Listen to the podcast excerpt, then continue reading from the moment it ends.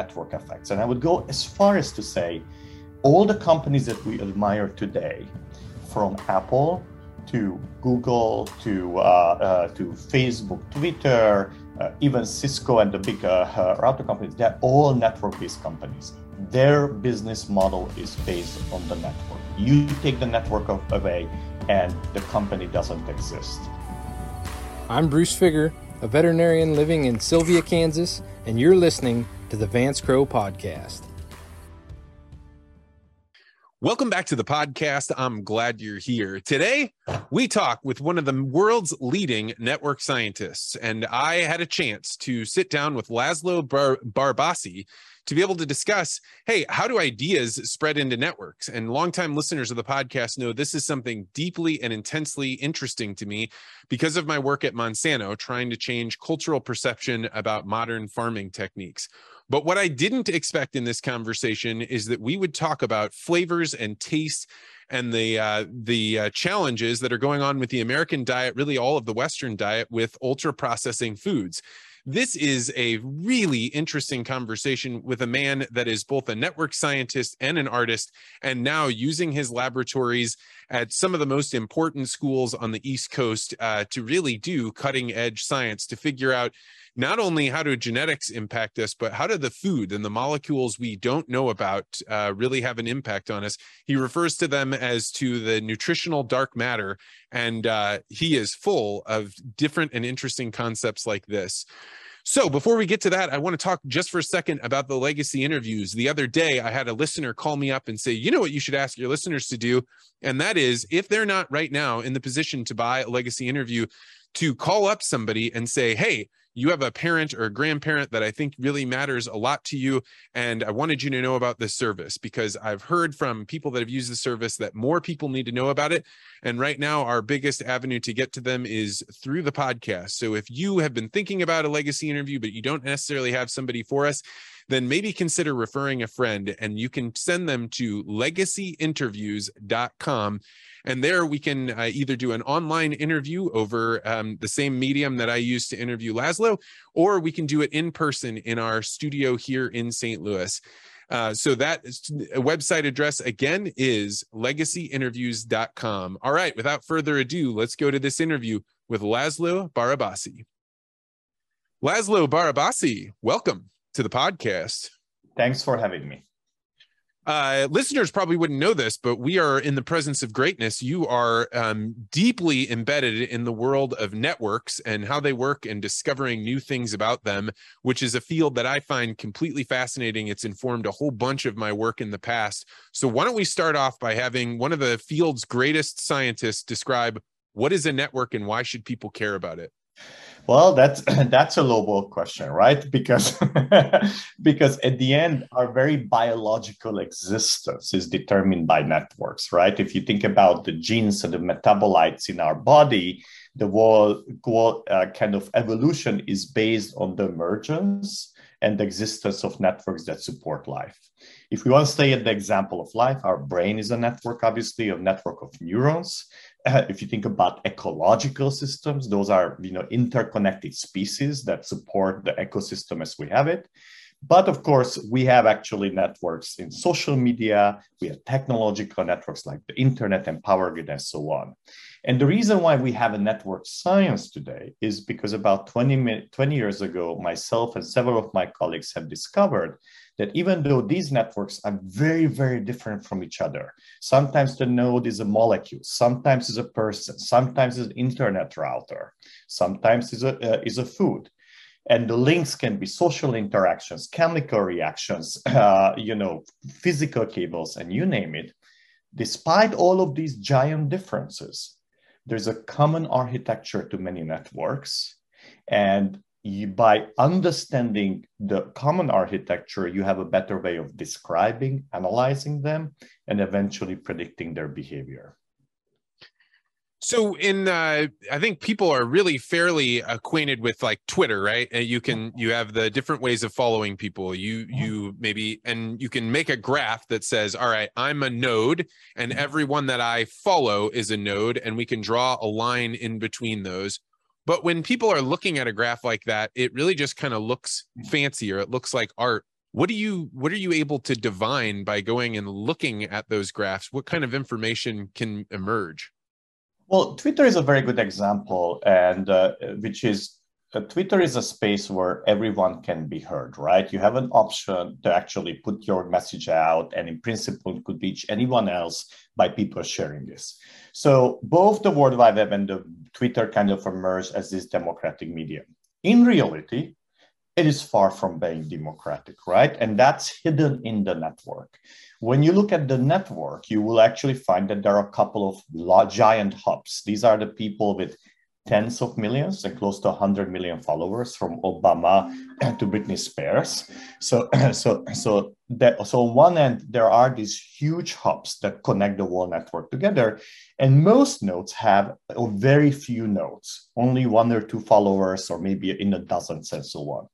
And it turns out this is not unique to Twitter. When you look in the cell, there are a couple of genes that interact with almost every other component of the cell, or a couple of proteins, and most proteins only interact with a few others. And when you look at the World Wide Web, you got Google and Facebook that are giant, right? And then my web page hardly anybody connects to. So, so what, what you see in Twitter in large scale is very, very similar to what you see in other networks. And that determines how Twitter is useful or being used. Obviously, if you have a message that you want to get out, you want to get it in the hands of the hubs. Because if they kind of retweet your message, then a giant number of people will actually know about it. And, and when you think about it, how ideas are spreading on the Twitter, how ideas, uh, how, how kind of, how you acquire links and so on, you are playing fundamental lessons in network science.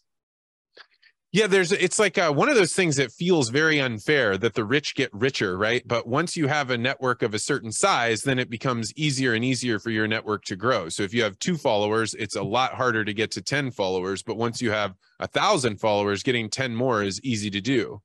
Uh, yes, this is actually one of my claims to fame professionally, and we call it preferential attachment.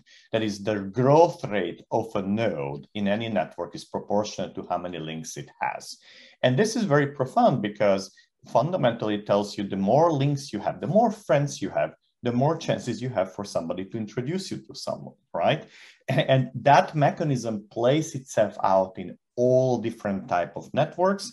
Sometimes the, me- the mechanism is obvious. Why is that happening? Sometimes it's subtle, like in biological networks. But you just pointed to one of the mechanisms through which these major hubs emerge. I remember the first time I ever sat down and tried to do the, you can probably even name it, where you have a certain number of telephones there, right? And as you add another telephone, the value of that network gets more and more valuable because, you know, you go from having three telephones, so there's only three people that can communicate to four. And now all of those interconnections that as you start adding those on, it feels a little bit like you're staring at the edge of the universe when you realize just how quickly connections can grow and and uh, and what exponential growth is really all about. Yes. So what you just described is what we call professionally as the Metcalfe's law, right? The idea that, you know, like if I have, it came up in the time when the Xerox machines were at uh, just emerging. And the idea that if I have a Xerox machine is totally useless because there's no one I can Xerox to, right? but so for the value to increase, more and more people should have it. And then for everybody will have increased value. And that's a very traditional network effect the, the problem has been with that type of calculation that based the valuation early on in the internet era of many companies, and they wrongly assume that that's the real value of a network, is that it assumes that in a network, everybody is connected to everyone else. In reality, networks are sparse. So let me give an example. There are 7 billion people on Earth, and a typical person like myself or yourself know about a thousand people on first name basis so only you are connected to only a tiny, tiny fraction of that large number of potential nodes that you connect to. So that seems to be a limitation, but it shows you that the network is sparse. So you're not really accessing everyone but it also there is value in it because if i look at who your friends are who you connect to i know everything about you. So there is there is in your friendship circle there's lots of information about you because your friends are not random. They relate to you. They have the same socioeconomic status. They have the same interest and so on as you are. So that's where the power of the network comes in. Even though the network can be very, very large, and as you said, infinite and looks like exponentially growing, at the local uh, level, there is lots of very specific information that is really specific to you and can be used to predict your behavior, can be used to sell stuff to you, can, can be used to kind of show you information and so on. And really, if you think about the social media companies, all they're doing is using network effects. And I would go as far as to say, all the companies that we admire today, from Apple to Google to uh, uh, to Facebook, Twitter, uh, even Cisco and the big uh, router companies, they're all network-based companies. Their business model is based on the network. You take the network of, away, and the company doesn't exist. So this is really what happened in the 21st century. That the successful businesses must harness network effects, and if you want to do it right, you need to speak network science when uh so i had a an um, a hypothesis about how ideas spread into the world. So i was i was hired by monsanto who looked around at the world and said people think we're evil. They think that everything we're doing and putting out there is bad and we have no idea how to change that. And so when i came into the company my first question was well why is it that everybody knows what they know? And i and i don't mean that from like um like a like a communications concept. I meant like you know everything I had ever heard about Monsanto, every single person I knew knew that they were evil. So the question became, how is it that information spreads and that people g- get these ideas? And and if you wanted to change that, where in the network would you join it in order to be able to push new information mm-hmm. in there? Is this a knowable thing, or is this only a, um, a hypothesis in my brain? Uh, no, it's totally that's what many colleagues of mine do, and we occasionally did it as well uh, as more like in the consulting space. Is that how do you how do you understand what are the roots of information? How does information pertaining to certain ideas spread? And the problem with this is that most people kind of assume that I, that information and ideas are like a virus that if you if you've been exposed to it then you have it and you're sick to it uh, a sick bite right? But in reality that's what we learned at the end that when it comes to information it does not follow the simple contagion model that if you get in touch you will get it but it follows what we call a complex contagion which means that information resides in communities. Let me be very specific. If you just hear about the book once you might say oh that's interesting and then you move on if you hear it two or three times from your friends, you start paying attention. And in order for you to buy a book, you have to have you have to be exposed from within your circle to three to five times, unless you are really expert on that field and you know you know uh, you know that you need it. So so what we see is that when it comes to information and beliefs, they first invade communities and they get ingrained within that particular community. And other communities may not even be aware of it or they would not care. right? And and most messages like like you do are actually very very ingrained in those communities. And and it is those communities that you first have to identify which is fundamentally a network science problem because all networks are really for uh, kind of clustered into communities. Like this network behind me you see there's a community here there's another one there and so on. And then so you need to identify which of those communities are really holding those beliefs and for which they are totally irrelevant, that belief. And then you need to start convincing those communities uh, and engaging with them and understand the roots of that belief. So, so let's get rid of the idea that I, the, of the concept that ideas are like COVID, and we should think of it that they're really each idea in order to get held in the community. First of all, ideas exist within the communities and requires quite a bit of work to understand where they matter and where they don't. So you, I'm so glad to hear you say this. So I, the way that we ended up ultimately conceptualizing it was let's just imagine a single community and there's a few people that are at the top of that community like a mountain peak and as they have ideas that they put into the world it spreads down to the masses. So if you have you know high status or high value along the number of people that know it the when you get down to the masses you're in the lower part of the the peak. Well i started realizing like um the world is organized into tribes And what we wanted to do was first find people that would derive value from changing their point of view. So they had to have like they already viewed the world one way, but if you could get them to change their opinion, they would be able to extract some kind of a value. So we called those tribes. And I've mm-hmm. always had trouble um, uh, putting it into a visualization, but I really feel like it's a fitness landscape, right? Like where there's many mountain peaks mm-hmm. and just reaching one mountain peak isn't that valuable, but finding a way to connect one mountain peak to another, that's where all the value is. So trying to find those very few people in small groups and then letting them work on their own communities was the most valuable way to go about it. Would you have done it differently? Absolutely. And the trick is, you know, that often the influencers within the community are not hubs otherwise. So to, to be very, very influential in a certain community, you don't have to have 10 million followers. You just have to have a thousand followers from that community, right? And, and that's where people often get it wrong is that they assume that I just need to get the major hubs but the major hubs may not be really credible within the communities that you need to uh, worry about. And then there's another whole story within when it comes to belief systems is that if there are people who are impossible to change, they can have a very long and lasting effect on that community. So there's lots of work in the literature, particularly in the political uh, and uh, you know the election space, to show that if there's a small minority who really very strongly believes a certain type of message, it's uh, those are the, who can who cannot be flipped, you know, by by the neighborhood. They can eventually win in a very long time. So so so that you need to kind of go ahead and start looking into these fine differences. And I think that's what network science brings you. Your ideas, how you started out, are totally intuitively correct, and you had the right picture. I don't know if you had the right operation to really identify who those people are and where are those communities. And that's what network scientists provide you. Well, okay, and there there is where the big gap was because you know if you're working for a corporation, they're like, all right, let's figure out how to do this and let's go as fast as we can to automate it. So they would say, here, we'll give you access to all of social media, anything you want, we'll buy the APIs and we'll give it to you but it was so much data. There was so much there that it was nearly impossible. So I ended up finding that it was probably easier to be an artist than it was to be a factory in that where you're individually choosing them. Yes, yes. You you still need to be an artist when you work with big data.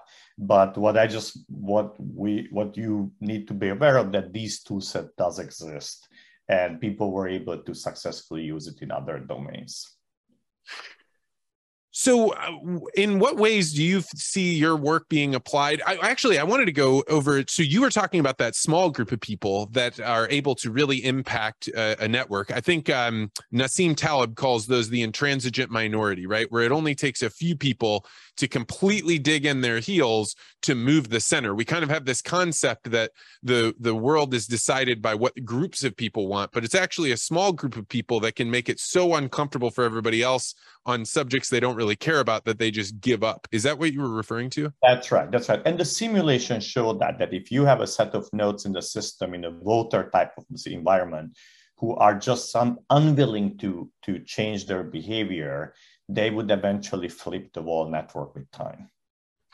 So the thing that I was really interested to talk with you about is that you have taken network science, you have the art behind you, you've you've really pushed into the world, but you got into nutrition, which does not seem intuitive to me outside of the fact that it seems like current nutrition advice uh, seems like um, astrology in some way. So how did you find this this world? Sure. So to understand that, we, we need to go back about 15 years and understand that my lab in the last 15 years has been really focused on what we call network medicine, which is how the molecules in the, how the proteins in the cell interact with each other and how those interactions and the, uh, and the breakdown in those interactions lead to disease. Why do we need networks to understand this? Well, the Genome Project has provided us all the, the list of full list of genes and proteins and metabolites in the cell. But this is like giving you the list of the parts in your car and, and you know, laying it down in your living room and here. Said, so here is your portion or here is your portion. And I say, please go ahead and assemble it. But I'm not going to give you a wiring diagram, right? And or you know you have the pieces now tell me what's wrong with my car so so fundamentally for us to understand how the cell works we need that extra piece which is the wiring diagram and because the breakdown of a component is often not a problem for the component itself. It's a only problem for what, what it does with the other components that, for example, the gas doesn't get where it needs to do and so on. So, so therefore, network medicine is a field that aims to understand these networks, map out these networks and have try to understand diseases through that. And we had some major successes in the last 10 years, beyond the fact that there's a division of network medicine now at Harvard with about 200 researchers working medical doctors mostly applying the network concept to disease. But I also funded companies that if you, for example, have RA today, you will have one of our tools, your doctor testing you and will tell you what medicine you should actually be getting, and you will not do the trial error approach. So network medicine is already impacting people. But one of the things I realized about five years ago is that network medicine is all about fundamentally genetics and interactions between the genetic components. But we are not considering the role of the environment. And the environment plays a very, very huge role in the chances where you will or you will not develop the disease. So even if you have all the mutations, all the genetic predisposition to have heart disease, if you change your eating patterns, you can totally delete that uh, and, uh, and kind of overcome those genetic effects. So the question I ask, how could we build the environmental effects, in particular the role of the food, into these beautiful network diagrams that we're building and into the predictive power that we have over there. So I said, well, that's easy. Food is molecules, right? So, so let's just figure out how do the molecules in the food interact with the cells. And, and I thought that it would be easy to do because 10 years earlier, we did a project on flavors. That is that what flavor chemicals are in each food. And in fact, this network behind me is the flavor network, whose nodes, each node corresponds to a flavor. I'm sorry, an ingredient like, like uh, you know, like apple or orange. And two ingredients are connected if they share the same flavor molecules. And we did so back then because there was a hypothesis in molecular cuisine telling us that things taste well together if they share flavor chemicals. So it's a bit like color matching. If you put the same color twice in the image, then it looks like it looks better, right? Then, then like oregano and basil have some sort of overlap, which is why they're always right. paired together. That's right. That's right. So they're chemically overlapping, and we were hoping to discover pairs that may not be trivial, and we did, and so on and so forth. But then we thought, oh, we have all the molecules that's in the food. And then when I started good looking into that, I realized I was that wrong. Yes, we knew the flavor molecules because the industry has invested lots of money of figuring out what are the volatile components in the food. But when it comes to what are the components, what is the bulk of the food, all we know are the nutritional components. Well, you would say, well, that's a lot, right? Yes, indeed. The nutritional components are sugars, fats, a certain type of vitamins, amino acids, and so on. Altogether, about 150 components that the USDA tracks in the US food supply. And there are big tables telling you that. Uh, what, what, what, what has what. But one of the things we realized is that, uh, that food has, at that time, we thought of more than 20,000 components. Now we have in my lab a database that has more than 135,000 different molecules that are found in the food that we eat. And this is what we call the nutritional dark matter because no one tracks that. You have no idea what really, whether what certain chemical is in your food. And people believe that's not a problem because these are inert molecules. They don't interact with your cells. And therefore, they just go in and go out is the nutritional components that we absorb and that's that wrong. Uh, and that's what we, understood that actually two-thirds of the nutritional dark matter has already known health effects. And let me give an example. So we know polyphenols are good for us right? They are in plants and we're recommended to eat lots of plants. They are generated by what we call the secondary metabolism of the plants. They're very very diverse and they have lots of positive health effects. They're believed to be antioxidant. However what is interesting about polyphenols is that our metabolism doesn't see them. That is, they are not eaten by the metabolic pathways, but traditionally how nutrients get to us, but they're first broken down a little bit by the bugs in our body, uh, in their gut, and then and they enter the bloodstream. And their role is purely regulatory, which means that they attach to certain proteins in our cells and they turn on and off certain processes. So, Can I interrupt you here really quick? So I think like I, I, did a ton of research trying to understand why do you gain weight and why don't you, and how does food enter your body. If I understand what you're saying, this is like uh, somewhat mind um, shattering already. But that when you eat food, let's say you eat um, a piece of bread, your body sees that as mostly carbohydrates, maybe a little bit of fat, and it's breaking them apart and it's saying, okay, the carbohydrates are going to go as quickly as possible into the bloodstream, and the fat molecules will go and they'll be processed in some way. But that we've always looked at it as if you're not a protein, carb, or a fat, you're not a part of the metabolism. You're not being broken down as food. And so it's not tracked and it's not counted. Are we on That's the same right. page here? Okay. That's right. That's right. So much of the nutritional components that we call nutritional elements are engaging with the metabolism. They're typically source of energy or source of some other metals that the metabolism need to function, right? Or some other chemicals. But the nutritional dark matter is mainly or almost exclusively regulatory. right and and you need that. Without that actually because they are turning on lots of lots of processes including metabolic processes. They can mod- modulate metabolic processes so they tell the cells what to do right and how to do that and how fast to do that and so on. And and that is totally untracked, right? You don't have databases to tell you what polyphenols are in what plants, and uh, and these 130,000 molecules that we curate in our lab we have associations with multiple foods, but there is no central database that would contain that. We spent quite a bit of time and money to kind of assemble that, and it is not complete. So the nutritional dark matter is what is totally missing from the way we think about food, yet that's where most of the health effects are. Let me put it this way. Nutritional components you must have. It's like the, the gas in your car, right? If you don't have it, the car will not run. So in that sense, we're absolutely right that to focus that you must have the right nutritional components in the food. Without that, you will be sick and you have lots of problems. But if you want to understand how food really works, they are the necessary but not the sufficient component to understand the impact of on health. And so, so my lab has been involved in the last kind of five years of, on one end, mapping out all the chemicals that we have evidence that could be in food and what food and how much of it should be there on one end. This is kind of mapping out the nutritional dark matter. And in the other map, and developing tools through which you can actually take the in each of these molecules and tell you what health effects it could have, what diseases could cause, what could this disease actually could help. So to think of food as drug, not only as a problem, but as a way of modulating disease through food. Uh, like uh, how do you even begin to do this? Are you taking food and just putting it into a shredder and then seeing what can we discover? How, how does this even work? Uh, we do lots of things. So let's talk about the nutritional dark matter right? So on one end uh, the first thing we did is that let's let's accumulate the knowledge that exists already. Well how where is that knowledge? Well there are some central databases that contain information about food molecules. They're highly incomplete but they exist.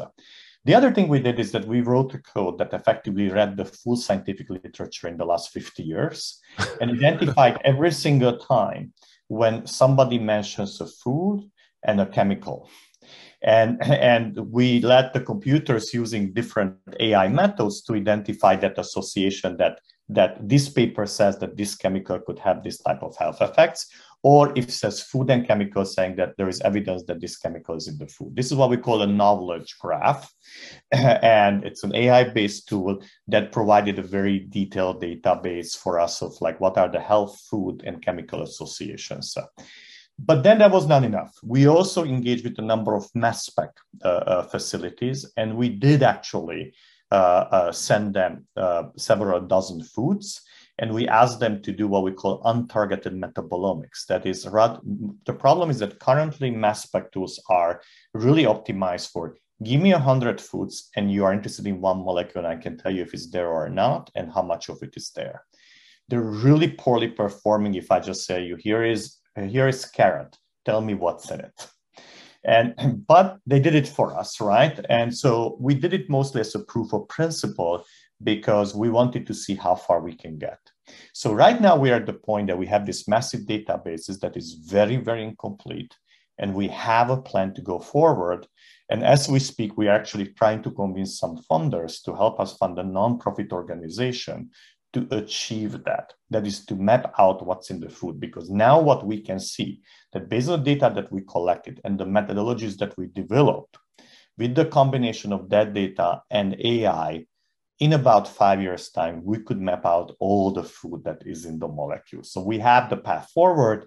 We are kind of pitching this fund to funders to fund not a company, but a nonprofit organization to achieve that and make it available to all of us. Because I per- personally believe that if we have detailed information about food, it you know it will be a total game changing of how we approach health through food. Think about it. We spent three billion dollars to map out the human genome.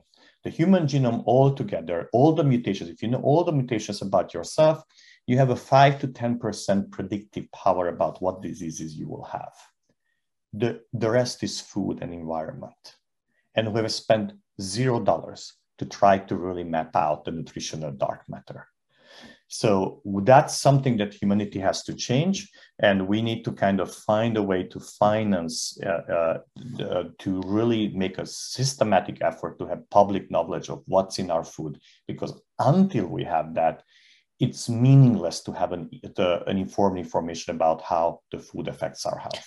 Well, and you see just how passionate people are about the discussion, and and my earlier analogy to astrology seems apt here, right? Like people will say, "Oh, I think the reason that we're all becoming fat is because of seed oils, or because of GMOs, or pesticides, or um, the fact that there's too much sugar or there's um, people shouldn't be eating meat more than once a week. And so, but when you break it down and you go all the way, like right now, the only thing we can say is, oh, it breaks down to proteins, carbs, and fats. That's the answer. If it can't be found in that equation, it's really not worth knowing. Like you're one of the first people I've ever heard approach this. Well, you are the first person I've ever heard approach this, not from doing it as like, um, let's just exclude these parts of our diet and then just see what happens, but to try and go all the way down to this level. Do you, do you, I mean, clearly you think at the bottom of, of this, um, uh deconstructing if model that you're gonna you're gonna discover things by getting all the way down at the molecular level. It seems kind of like a big gamble. We, we, well of course we will discover it and, and of course we're going to be bring it back to health. You know much of the nutrition uh, particularly the self-health uh, in the nutritional space mostly for communication purposes have has been always seeking single bullet solutions. There is no single bullet when it comes to food. That's the unfortunate situation right? And uh, uh because the food as we said you know, like on a daily basis, you are exposed to 20 to 100,000 uh, uh, molecules that modulate in a combinatorial way your health. And no, no molecule ever comes alone. And because of that, it's almost impossible to really identify what one molecule does unless you do the approach that we do, right? Is to say, let me understand first what's in the food. What do they come together with, right? And how each of them could affect our health. Let me give the example of uh, um, uh, the, the beta carotene, beta carotene, which is which has been found by uh, multiple studies to have a positive effect on cardiovascular diseases. That is, people who eat food uh, rich in beta carotene seems to have a better cardiovascular health that naturally, you know, and you know, it's also orange, right? So it gives you the uh, the carrots are the, the, the major sources. So that led to the normal, like the logical conclusion that if I would give you beta carotene, you would actually have a healthier cardiovascular system. And they did that. And all the studies failed in that space. And, and that is because we don't even know if it's beta carotene because every time a food, a plant would have beta carotene, it would also have about 400 other molecules that would never be separated from that.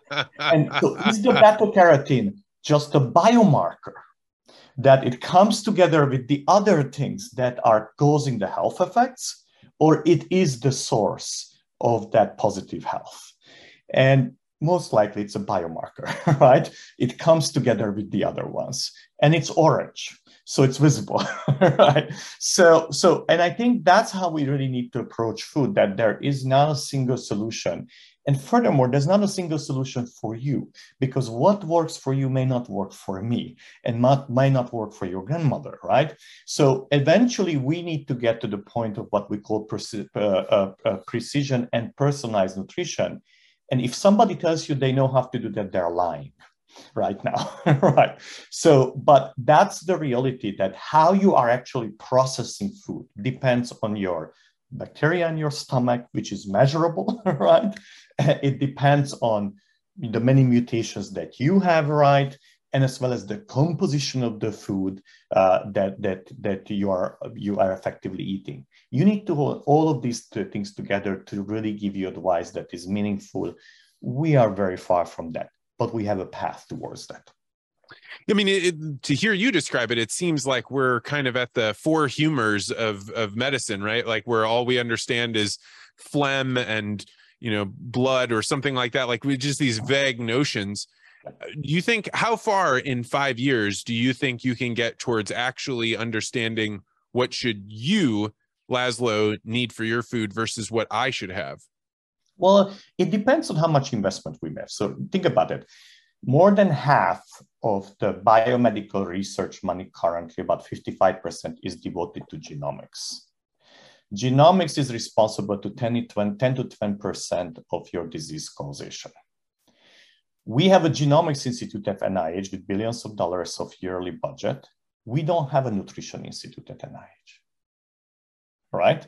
So one day, I mean, what we're going to get five years from now would be when would the biomedical community and the funding agencies acknowledge that food is not an afterthought when it comes to health, but it is one of the source of our health and of disease.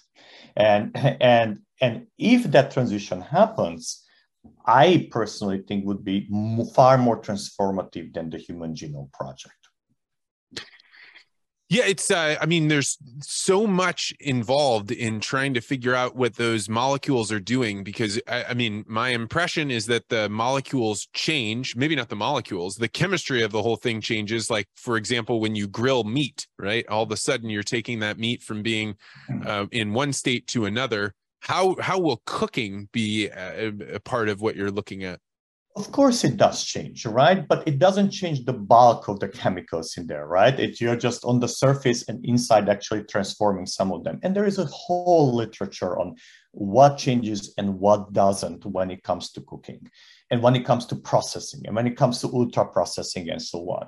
So uh, I don't see that as a problem. I think it's I see it as a task to be addressed and task that is being addressed. Actually, there's far more work now in the literature about how cooking changes the food than how much how much about what is really in the food to begin with right? So, so, so I don't think that's an unsurmountable problem. It's a problem that is real. We decided to approach this that we first look at the raw materials because you gotta get started somewhere, and that's the beginning of everything. And and uh, so our Foodome project right now is mainly focused on the raw materials.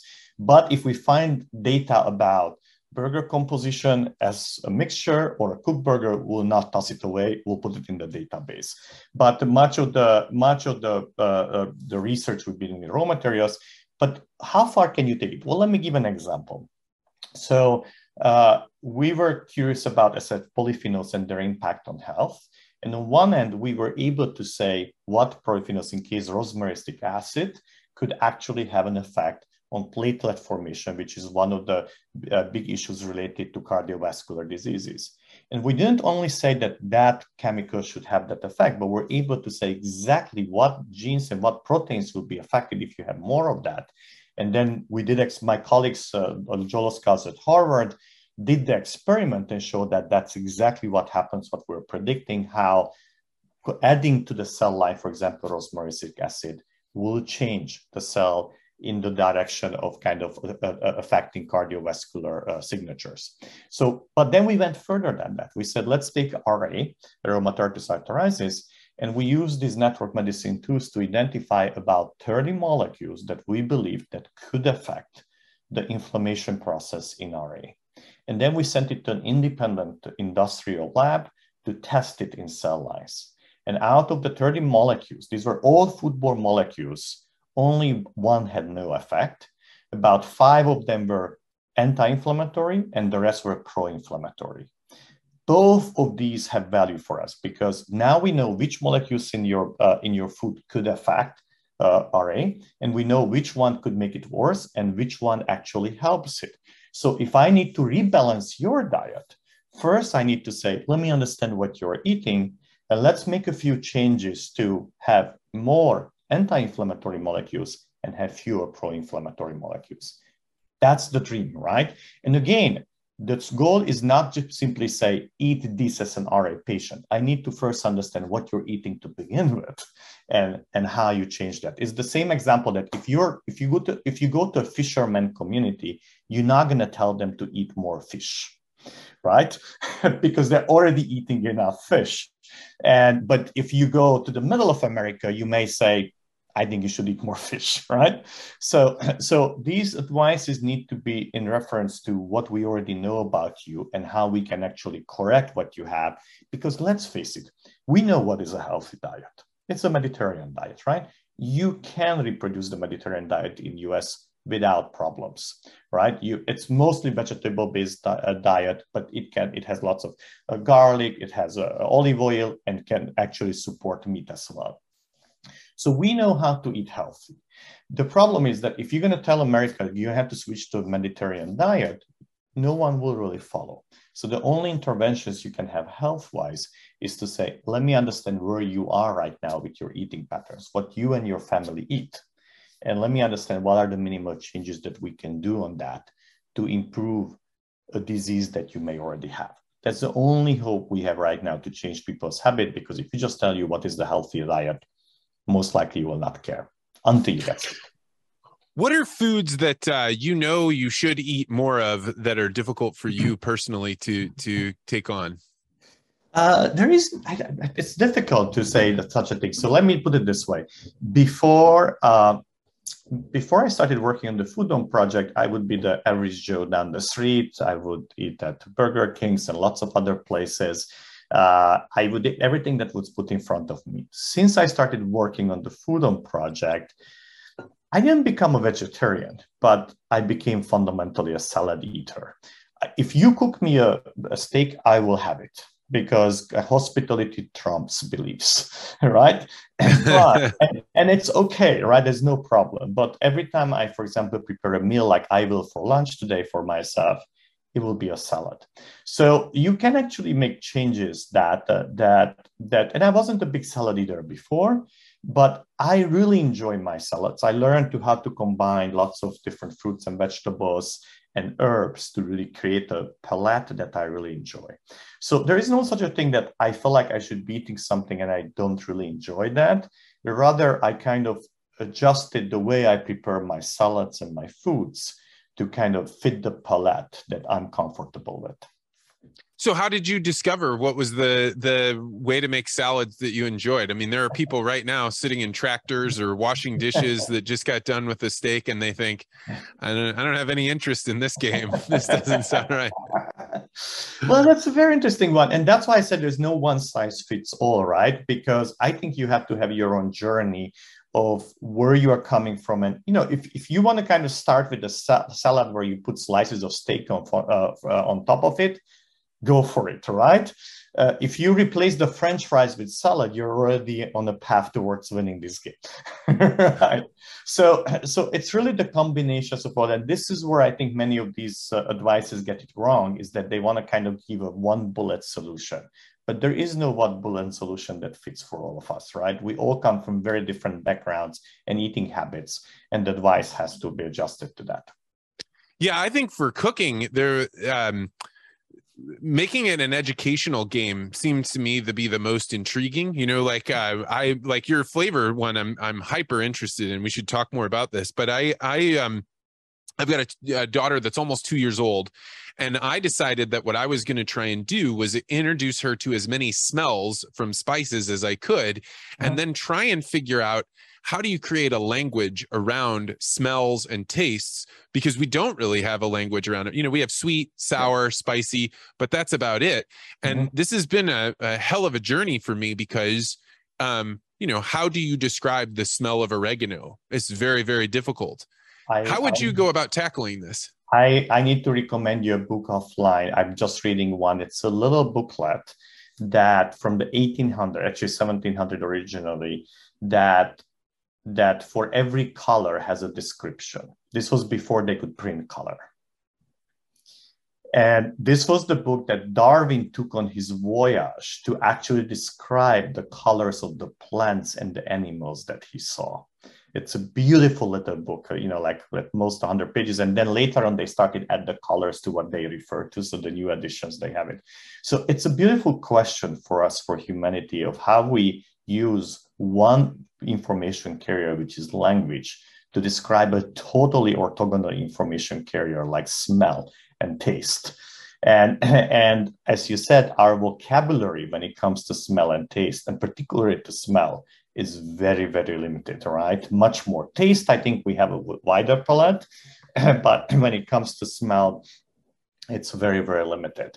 But we maybe we can get inspired of what the color people have done right? I, I, think it's i mean so you know my two-year-old can't really speak very well right? But i can tell by the look on her face if she's surprised. So mm-hmm. one of the things that's happened in the last i don't know two months is i can tell her you're gonna like i have her close her eyes and then i tell her okay i'm gonna put um, uh, garlic in front of you. Can you picture what garlic's going to smell like?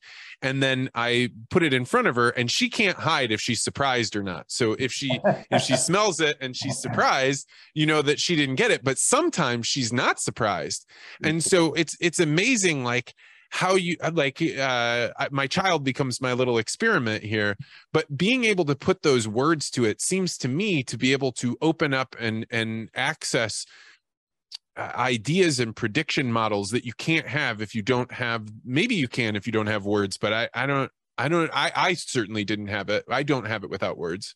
And it's a beautiful experiment what we're doing. It reminds me always my wife's recommendation with our children. She always said no experiments on children I mean, kids are experiments, right? She picks but, up the glass and drops it. Yes, yes, we are. Yeah, we kids by themselves are a giant experiment that none of us are prepared for, and it's amazing that we need to have a driver's license to drive a car, but we don't need one to have a child.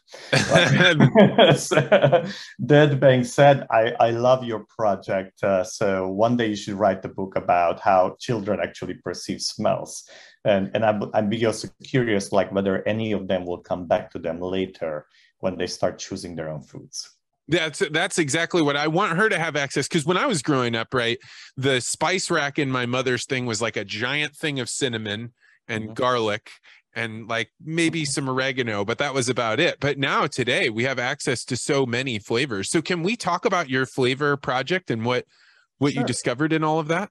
Yes, so that was interesting because as said that it was uh, it was given by it was started by the opportunity. that There was a book. It was really a physical book. Going to get a digital version that says these uh, these ingredients have these flavor chemicals on them, and we ended up pretty much typing that up because we couldn't get a digital version, and and then we we asked it to say, you know, is it really true that ingredients taste well together if they share chemicals?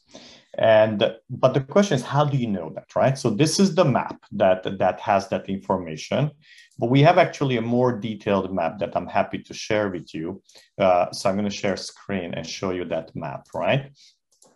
And let me just blow this up, and and here we are. I'm going to go to our art catalog. Uh, I was there. Okay, here we are. So that's kind of the flavor network, what you see now.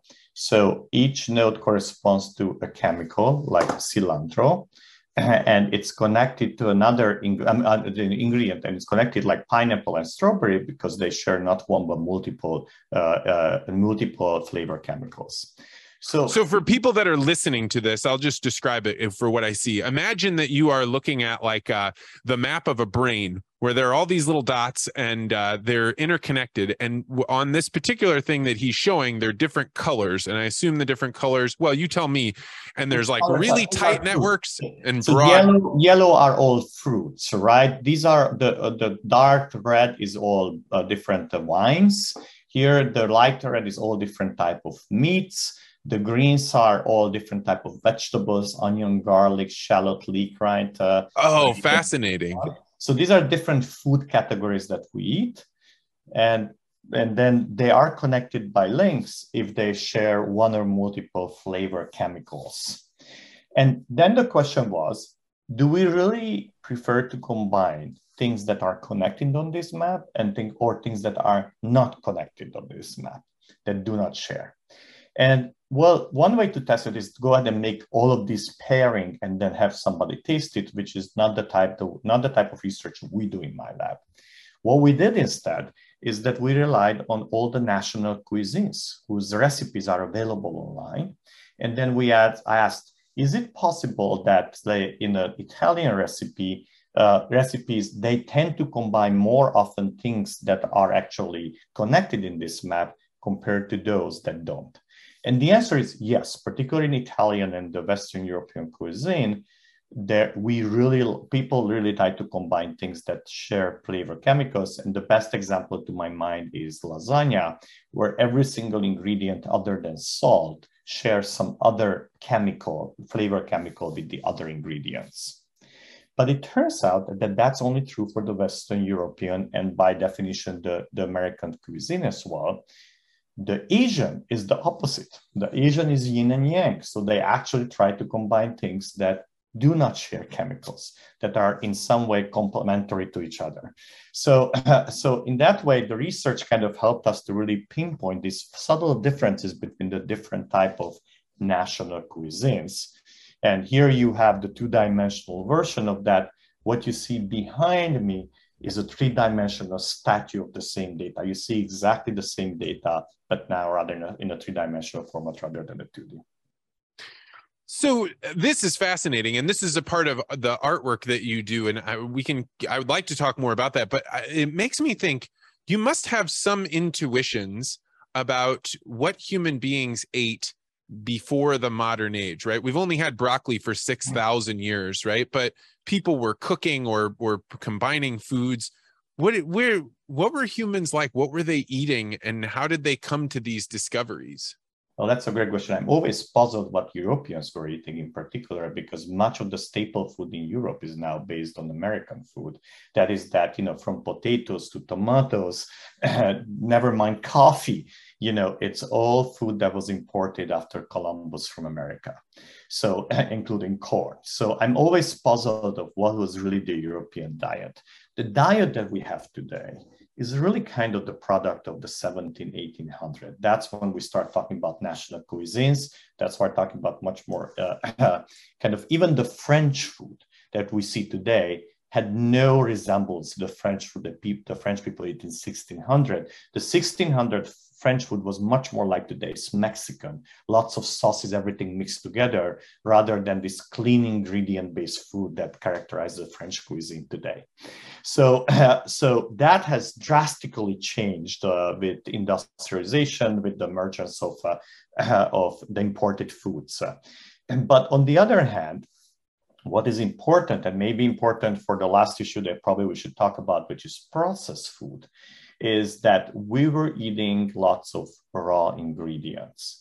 And when it, when it, what is important about the raw ingredients is that we often don't think about it, but the chemical engine of a plant is the same as our chemical engine.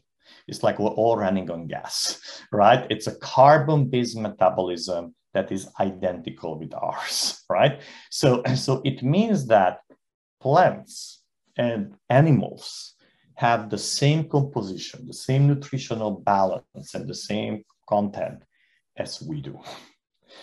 And I don't, don't want to say we're eating ourselves, but we do that, right, in a, in a chemical way, right?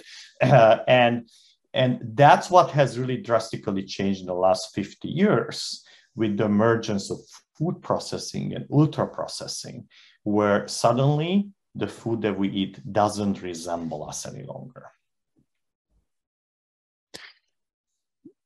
I, I so say more about when you talk about raw food, right? You're saying food that you just pick right off of the plant or that you eat the seeds right off of the tree? Yes. So this is actually a journey we're very much part of it right now, is that we wanted to understand not only you know what's in the food, but how much of those chemicals, what is the composition of each of these chemicals in the food.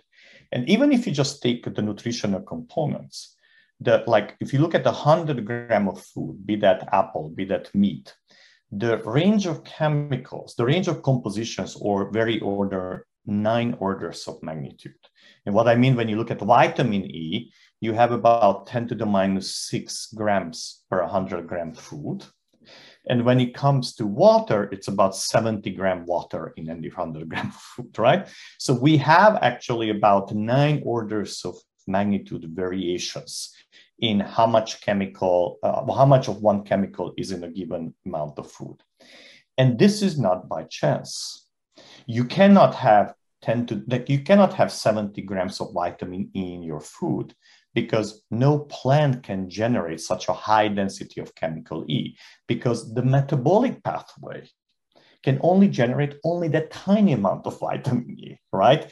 Given a 100 gram of plant. So, so, so how much chemicals, how much, how much nutrients are in each of the food is fundamentally determined by the biochemical uh, engine that is, is the, roughly the same both in plants and in humans. It's a carbon-based metabolism with small variations.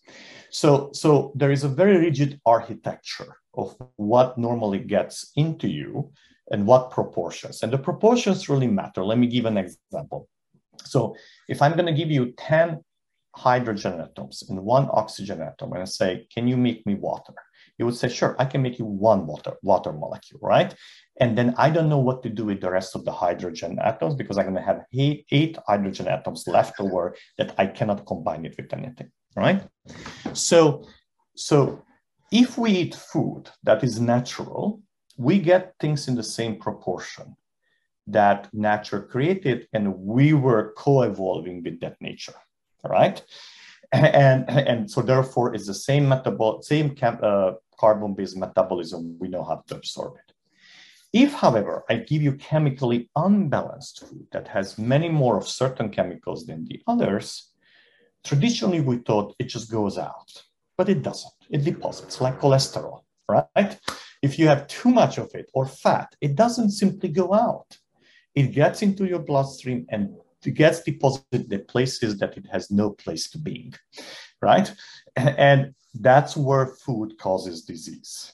So, in a way, one of the reasons that over and over we go back and, and, and nutritional research and medical research goes back to the discovery, and they, every generation discovers itself that natural food, meaning that whole food, that is that, you know, like raw food that is you're processed in your kitchen is the healthiest for you, is mainly because of the fact that that has the same chemical composition as we have co-evolved with to really absorb over tens of thousands of years. But something has changed in the last 50 years, which is ultra processed food that does not have the same chemical composition any longer as natural food. And when we look, for example, at ultra processed onion rings, for example, there are a bunch of chemicals all over the place. The ratios are totally messed up because that's what ultra processing does, right? they try to create. well, let's define ultra processing. Yes, so that's a very good question. So uh, raw food is pretty clear is what you actually get in the vegetable uh, aisle of the uh, uh, uh of your supermarket processing is what you do with it because we never eat raw food. You peel the oranges right? You squeeze the orange juice out uh, you cut the tomatoes. Those are processing right? You can also freeze it you can also boil it you can also cook it and do other things.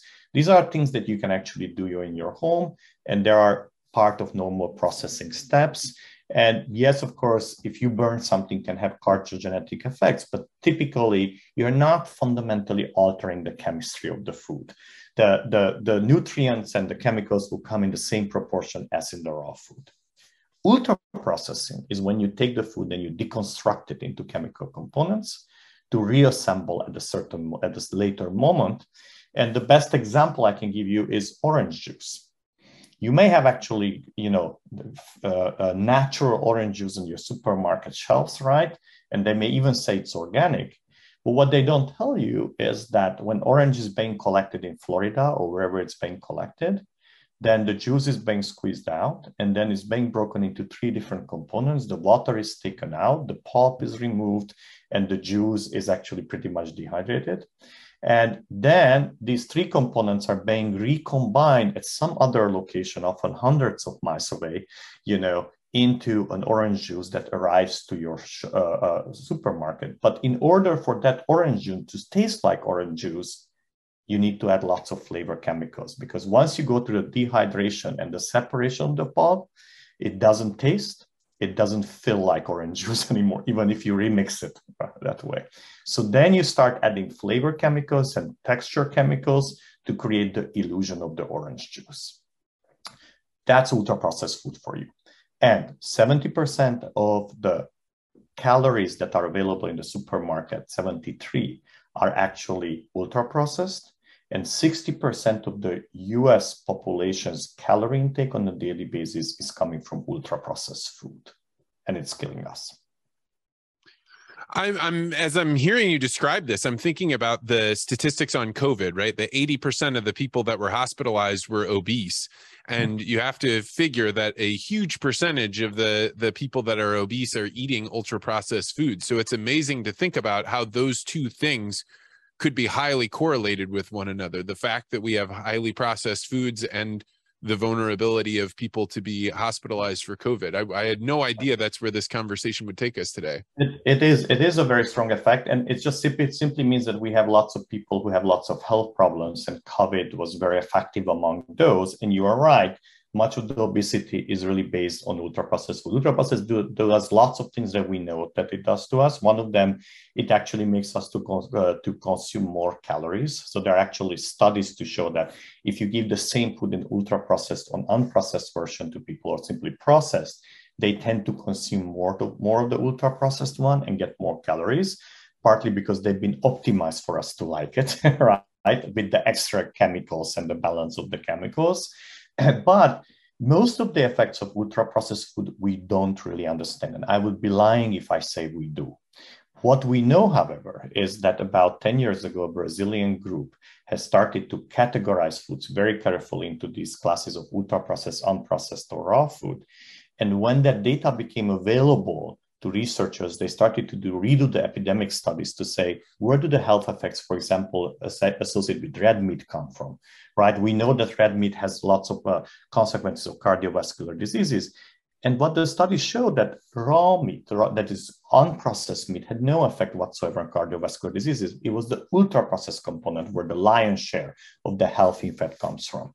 And now we have lots of data in the last five years to show that if you take 10% of your calories and you get it uh, that you normally get from whole foods and you replace it with ultra processed versions of it, it would lead about 13% increase on, on chance of cancer. It would increase by 12 chance your uh, chance of obesity, cardiovascular disease, and all the gamut. So ultra processed food seems to be one of the reasons that we have so many health effects in the United States.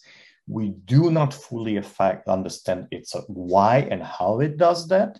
We suspect it's because of the chemical imbalance and the additives and many other things. But we know that it affects us, and and that's what we're kind of involved in right now. One of the biggest problem is with the ultra processed food is that we know it's not good for you, but it's much cheaper than than unprocessed food, right? And most important, you as a consumer, you are not empowered to decide when you take something off the shelf, whether that's ultra processed or merely processed. That data doesn't exist now.